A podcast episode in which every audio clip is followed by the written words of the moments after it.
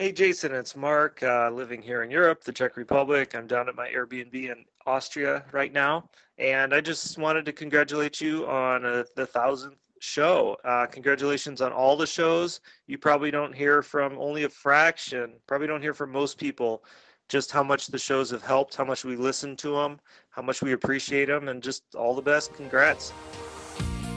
Welcome to the Creating Wealth Show with Jason Hartman. You're about to learn a new slant on investing, some exciting techniques, and fresh new approaches to the world's most historically proven asset class that will enable you to create more wealth and freedom than you ever thought possible. Jason is a genuine self made multimillionaire who's actually been there and done it. He's a successful investor, lender, developer, and entrepreneur who's owned properties in 11 states, had hundreds of tenants, and been involved in thousands of real estate transactions. This program will help you follow in Jason's footsteps on the road to your financial independence day. You really can do it. And now, here's your host, Jason Hartman, with the complete solution for real estate investors. Welcome, listeners. This is episode number 1315, 1315, and our guest today will be Paul Massey, uh, mayoral candidate for New York City. Maybe he should have won the mayorship. I think it might have been a better thing than uh, what they're currently doing in New York. And what they're doing in New York is very similar to what they're doing in Los Angeles, or I guess I guess you could say LA is following in New York's footsteps of bad property decisions, right? So, two things before we get to our guest today.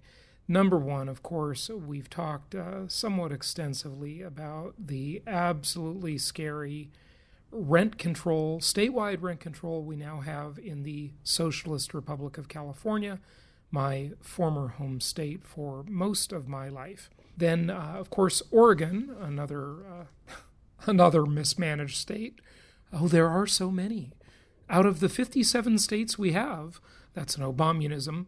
Out of the 57 states we have, there are many making very bad decisions, but not all of them. Some are making great decisions.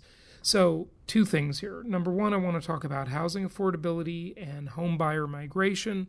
But before we get to that, of course, let's just address some of the reaction that we're already seeing to this soon to be disastrous rent control scheme they've got in California.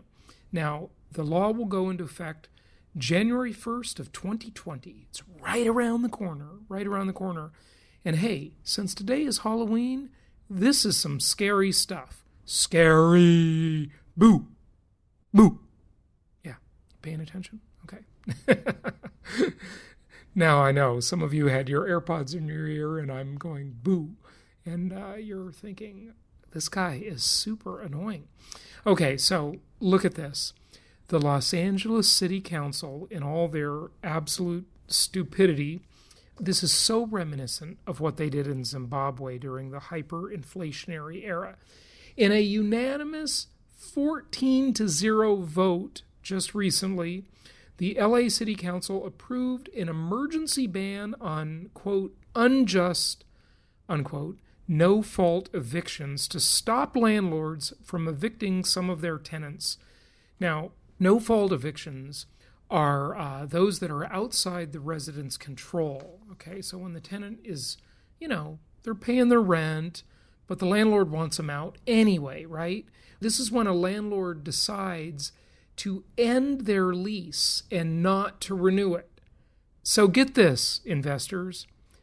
Someone has a one year lease, it comes up for renewal, and the landlord says, I don't want to renew the lease. What exactly is wrong with that? The deal was they agreed to lease it for a year, and the landlord agreed that they couldn't raise the rent during the lease because they have a lease, right? So now the LA City Council, the communist idiots that run the LA City Council, says landlords aren't allowed to end the lease. Now, I don't know how long they have to keep it going. Is it indefinite? Who, who exactly knows? Let me tell you what's next. I told you this would be a slippery slope. I predicted this. and there would be all sorts of new unintended consequences. I said this would happen. Jason Hartman told you so. Okay? And here, it's already happening, and the law hasn't even gone into effect yet. Okay? Already happening, all these crazy things. Now, here's what happened in Zimbabwe. Talked about this years ago.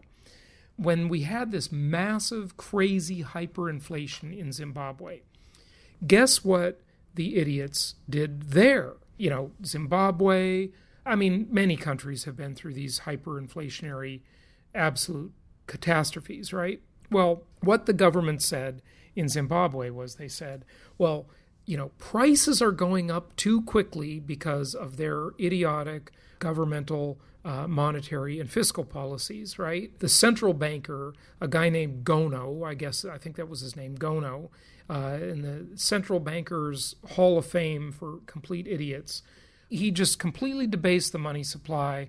One of you listeners sent me some Zimbabwe multi trillion dollar bills years ago that are basically worth like $4. You could buy a cup of coffee with them. In Zimbabwe, the prices were going up too fast. So, what they said is they made a law, okay, and this is just like the LA City Council, same kind of law, same same concept exactly. They made a law saying the merchants in Zimbabwe were not allowed to increase their prices. That if they raised their prices, they would be arrested. Oh, so what did the merchants do? Well, since they couldn't raise their prices to keep up with the ridiculous inflation caused by the Zimbabwe government and central bank, they just decided well, if I'm going to get arrested and go to jail for raising my prices, I can't afford to stay in business. Now, this is exactly what the Los Angeles landlords will soon be experiencing. I'll just stop being a merchant and I'll stop selling things. And guess what happens when you decide to stop selling things? When you punish all the providers of the widgets, the properties, the inventory, the rental housing, whatever guess what they do? They create a new supply shortage. oh my God, you can't make up this this stupid frickin' stupidity. It just happens all the time, right? Okay, so in a statement on his website, Los Angeles Mayor Eric Garcetti, I remember Gil Garcetti, I don't know who's that is, father. When I was a kid, I remember Gil Garcetti, said the emergency measure seeks to protect his residents. His residents. Oh, so he thinks these people are his residents, the communist mayor, right? that's, that's a, yeah. This is insanity. It's insanity! To protect his residents before Assembly Bill 1482 takes place. That's the rent control bill, right? Quote, Our city is experiencing a housing crisis, and we should be using every available tool to keep people in their homes and runaway rents in check, unquote, Garcetti said in the statement. Garcetti, you are a stupid fool. I'd love it if you're an idiot. I mean, Eric Garcetti, come on the show, you idiot, and let's talk about this, okay? Tell me why I'm wrong and you're right because this is absolutely unbelievable, you know? And by the way, the rents in LA are not out of control. They are not runaway rents. The landlords there have terrible rent to value ratios. So this is absolutely insane. Okay. He goes on to say, quote, the ordinance is an important measure that will prevent evictions before the new state law takes effect and I am proud to be able to sign it into law today, unquote. This is a Housing Wire article, by the way. California and Oregon are the first states nationwide to enact rent control. In March, Oregon approved a law placing annual limit on rent increases of 7% plus inflation. Now, see, that sounds innocent enough. Hey, nobody's raising the rent 7% usually plus inflation. That sounds fine but it's all of these slippery slope, ancillary uh, laws and regulations that come into effect that absolutely make the housing crisis even worse. And that's what these kind of politicians like to do. They like to make the problem worse, to hurt the people they promise they're helping, so that they can come to the rescue and fool all their uninformed, low information voters into thinking they're helping them when they're really hurting them.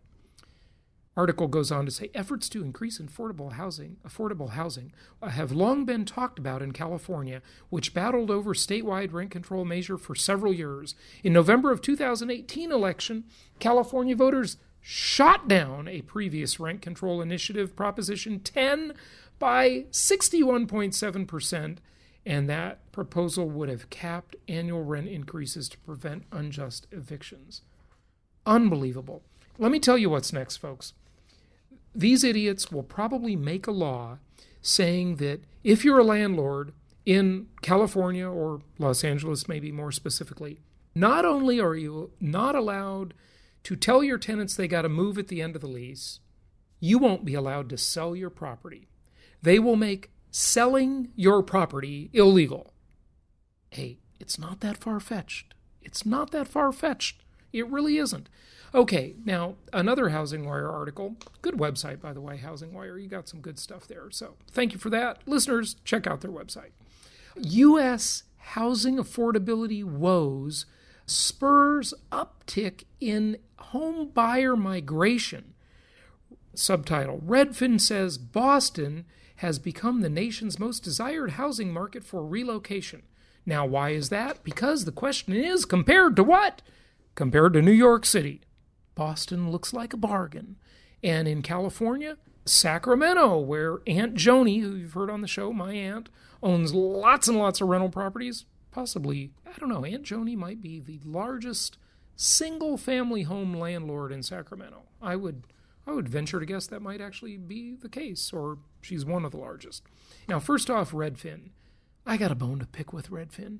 You know, it seems like a good idea, a real estate company that doesn't have people on commission. But guess what? Their people are not motivated enough because they're not on commission. You can't get a phone call back from Redfin agents sometimes. It's super annoying. But anyway, they do do a good job of keeping statistics and such. So, anyway, they've got this report and it's showing basically that Boston is a hot market. And people in New York City and surrounding more expensive areas than Boston are searching for homes in Boston. Surprise, surprise, surprise. Now, this is only doing this on, on kind of a city by city basis, their report, but it's also showing that Sacramento, very desirable market, compared to what? Compared to San Francisco in the Bay Area, right? This is not doing it state by state, which I wish it would have, because it would have verified something that yours truly, I told you 15 years ago. 15 years ago, I was telling you this. You know, sometimes it takes a while for the market to catch up with things I told you a decade and a half ago. But there you go. Look, Einstein, this is obvious. When you create a housing shortage by, uh, you know, rent control, you're gonna have problems. You're gonna have an even shorter supply. You don't have to be a, a rocket uh, rock. I was gonna say a rocket surgeon, a brain surgeon, or a rocket scientist to to know that, and you don't have to be a a rocket surgeon to know that rent control home buyer migration, you know, these are all so obvious, right? They're just totally obvious. You know, just look at follow the money, follow the incentives, and you'll know everything you need to know. Okay, hey, go to jasonhartman.com, check out some of the properties there. Make sure you have listened to, and if you haven't listened to, make sure you've listened to the or watched the video on the front page of jasonhartman.com. Super important. Learn how to evaluate a real estate investment. And and and and if you have watched that video, that 27 minute video, go back and watch it again. Watch it every 6 months. You need that basic primer over and over again. It's the fundamentals like Vince Lombardi would say, the famous uh, coach Vince Lombardi would say, at the beginning of every season, he would hold up in front of his players and he, he would hold up a football and he would say, Gentlemen, this is a football. the fundamentals. Got to keep in touch with the fundamentals. That's what that video, free video on the front page of jasonhartman.com, will give you some of those fundamentals that you need to stay in touch with. Okay, let's get to our guest and see what he thinks about New York City and building by building, block by block. Okay, that's what we're going to talk about today with our guest, Paul Massey, mayoral candidate for New York City. It's my pleasure to welcome Paul J. Massey. He is former candidate for mayor of New York City, challenging Bill de Blasio, founder and CEO of Massey Knakal, which was sold to Cushman Wakefield in 2014, founder and CEO of B6 Real Estate Advisors, short for Building by Building, Block by Block. Paul, welcome. How are you? Jason, thanks for having me today. I'm great, thank you. Good to have you, and I'm sorry to hear that you are not mayor because I don't know if De Blasio is doing such a great job. you. you. know, I, I, I hear that a lot. Yeah.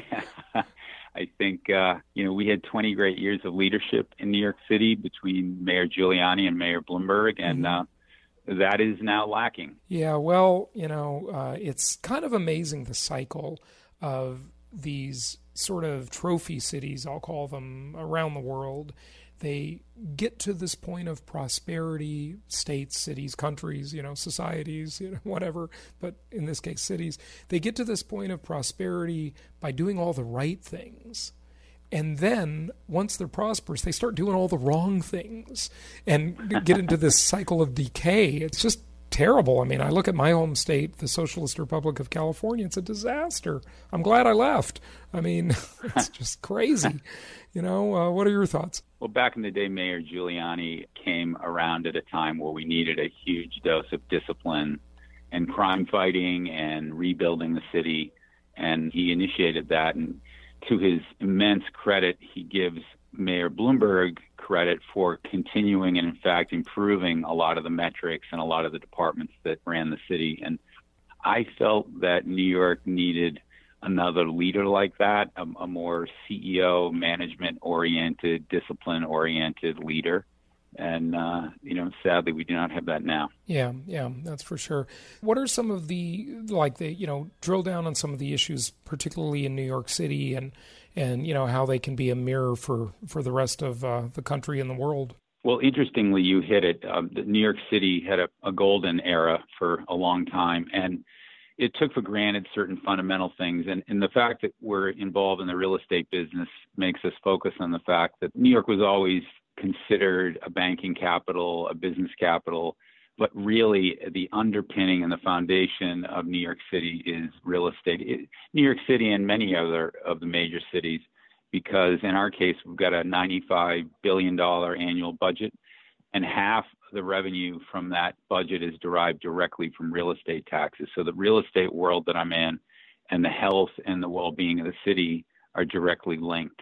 So what's happening in New York now is there's been an overbuilding of uh, luxury homes, luxury condominiums, and that's gotten very squishy lately. And the state legislature and the city have seen in their wisdom to put very, very strict rent regulation laws into effect very recently in June of this year. Yeah, you know, rent rent control always works. well, it's very likely hurting the very people that it was trying to help. Uh, because surprise, the, surprise. the uh, the rent regulation now makes it really untenable and unprofitable to own property. There are also regulations that effectively penalize any work done to create new housing, to improve older housing, and people are, are deeply concerned. And again, getting back to the underpinning, if these rent regulations cause assessed values to go down, there'll be an erosion of the tax base, there'll be an erosion of the city budget, and this current administration is has not experienced anything like that and is probably not prepared for it. Tell us more about what they're doing in terms of uh, rent control, and uh, you know you can just see what will happen. I mean, nobody needs to be a genius to figure that out, but but like, what are some of the specifics of what's going on there? The two key fundamental things are that there were regulations and laws that allowed landlords to increase rents on the vacancy of a unit to incent them to improve the properties. Those incentives have been taken away. The ability to raise rent has been eliminated.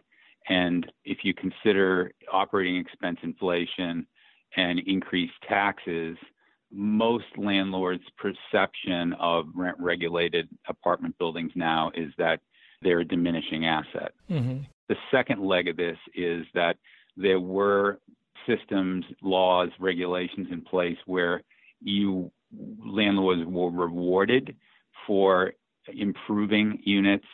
One of the things that people are surprised about, and when they hear the fact that the uh, average age of a New York City apartment building is over 80 years old, these are properties that need constant retrofit, rehabilitation, and now the city has taken away your ability to increase rents to make that viable. So it effectively means that if you put a dollar in to renovate your building, you'll never see it again. Yeah, so why would anybody ever improve their building? I mean, these buildings will just become, they'll just eventually become slums, you know? And yeah. Uh, it, it, it, how, we've just got to ask ourselves what is behind the mind of people who enact these absolutely stupid policies?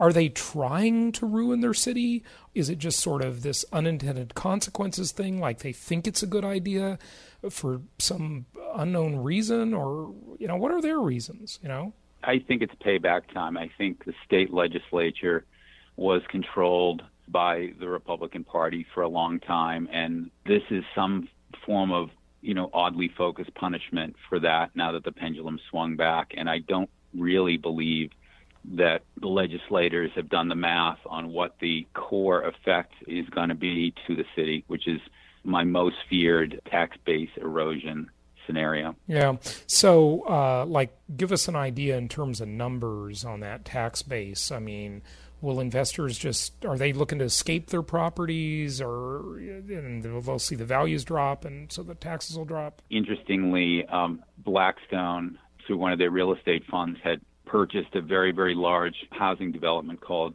Stuyvesant yeah, yeah, that's a huge. Yep. That's like uh, how many units is Stuytown? It's giant, right? Thousands. But they announced that they were ceasing all renovation of units, and then they secondarily announced that they were ceasing renting units until they saw where the legislation went and where where it settled in. They've since backed off the position that they're not going to rent units because Blackstone has an agreement with the city that provided them with tax abatements, and they might be potentially, I'm not sure exactly, but they might be in um, in violation of that abatement program. Mm-hmm. So they're now saying they're beginning to rent units up again, but they're certainly not happy, and they certainly are pointing out where the major deficiencies of the new legislation are. Wow. Yeah, something else. So, um... the big picture is I think we all benefit from New York being one of the capitals of the world, the financial capitals of the world. And I don't think people across our country are going to be very happy if New York City's being allowed to erode. Well, certainly, uh, it's not going to be good for tourism, is it? Uh, and it's not going to be good for for anybody. I mean, it's just it's just a bad deal all the way around. That's the way these things mm-hmm. work. It really is. Tell us a little bit about the real estate specifically, and you know, not necessarily because of this, but just in general. You've had such a long career in real estate, and especially the housing component of real estate. I I know your firms did all of a, lot of different things, you know, in terms of office and specialty like hospitals and so forth. But but you did a lot of multifamily as well. So you, you have the residential side going. Um, you know, uh, what what are your thoughts about that? Yeah. So our business was we are and were um, and have been building sales brokers, commercial building sales brokers. So 40% of our activity was representing owners of multifamily property, uh, selling financing, providing equity for those projects. It's been a fantastic business. And New York City is a massive market. It's the biggest market in the country. There are 200,000 investment properties in the five boroughs of New York. And when people visit Manhattan, most of the time they don't realize the breadth of the market. There are about 25,000 buildings in Manhattan, but there are 55,000 buildings in Queens. There are 88,000 buildings in Brooklyn and then the Bronx has another 40,000. So spread around the five boroughs of New York are very, very big and historically have been a very, very healthy market. So we have 8.5 million people living here. So the size of the multifamily market here is is very large, and except for recently, a very very healthy market. Mm-hmm. And so, tell us about some of those big giant deals that you did there, and you know, if it, any just any interesting stuff you want to share with that. I mean, you know, this is like, uh, and I hate to mention it, but Donald Trump scale deals, right? you know that I, I, I, read his book when I was 24 years old, and I have to say it inspired a lot of my career, real estate career. Yeah, well, the residential market has been very, very healthy. We the success to our businesses that we focused on each submarket. So there are roughly 55 neighborhoods in New York City, very di- distinct submarkets in each of the boroughs, and we had a team in each of those markets. So that was a competitive advantage. And we also focused on the middle market. So about 85% of what we did is in that two million to hundred million dollar space. We didn't play as much in the uh, the large trophy apartment building space, but we loved the area that we're in because it was 85% of the velocity of the market. Very fractured from a competitive landscape perspective and very profitable from a brokerage perspective because the clients wanted the premium that our company could deliver. So, and our fee was relatively nominal relative to the upside that they can unlock in selling. So we fell into a lucky market share position, which we held for 15 years. Got to a point in Manhattan where we're repping one third of everyone who was selling their building, and then we branched out into the outer boroughs. Kind of, uh, we joked before Brooklyn was Brooklyn. Mm-hmm. We've been all over the city for a long period of time and have enjoyed that position. Yeah, yeah. What kind of cap rates do they see on multifamily in New York City nowadays? I mean, it just sort of surprises me that people buy those kinds of properties. They're just they're so expensive, so the cap rates are so poor. Yeah, well, the historical appreciation, again, barring the last year or two, it's has been, been yeah.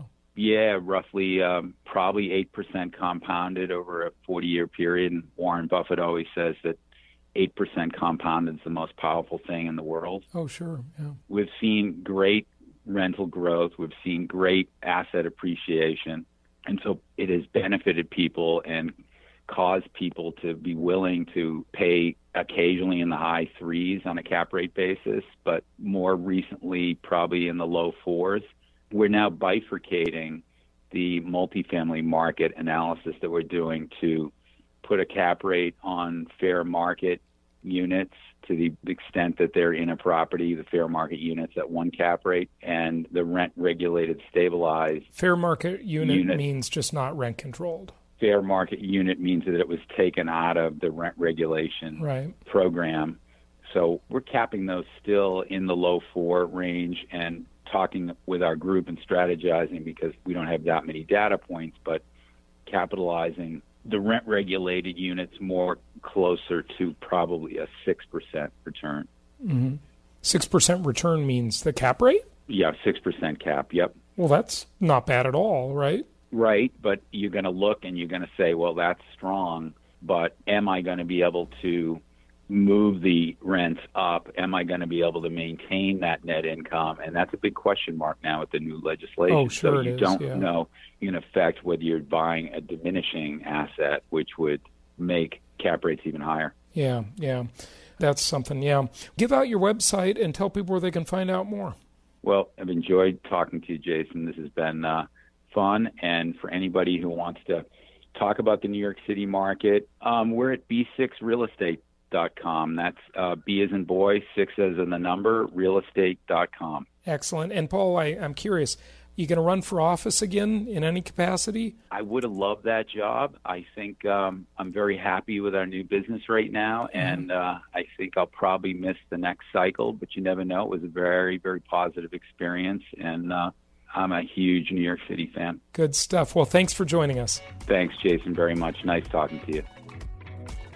Thank you so much for listening. Please be sure to subscribe so that you don't miss any episodes. Be sure to check out the show's specific website and our general website, hartmanmedia.com, for appropriate disclaimers and terms of service. Remember that guest opinions are their own, and if you require specific legal or tax advice or advice in any other specialized area, please consult an appropriate professional. And we also very much appreciate you reviewing the show. Please go to iTunes or Stitcher Radio or whatever platform you're using and write a review for the show. We would very much appreciate that. And be sure to make it official and subscribe so you do not miss any episodes. We look forward to seeing you on the next episode.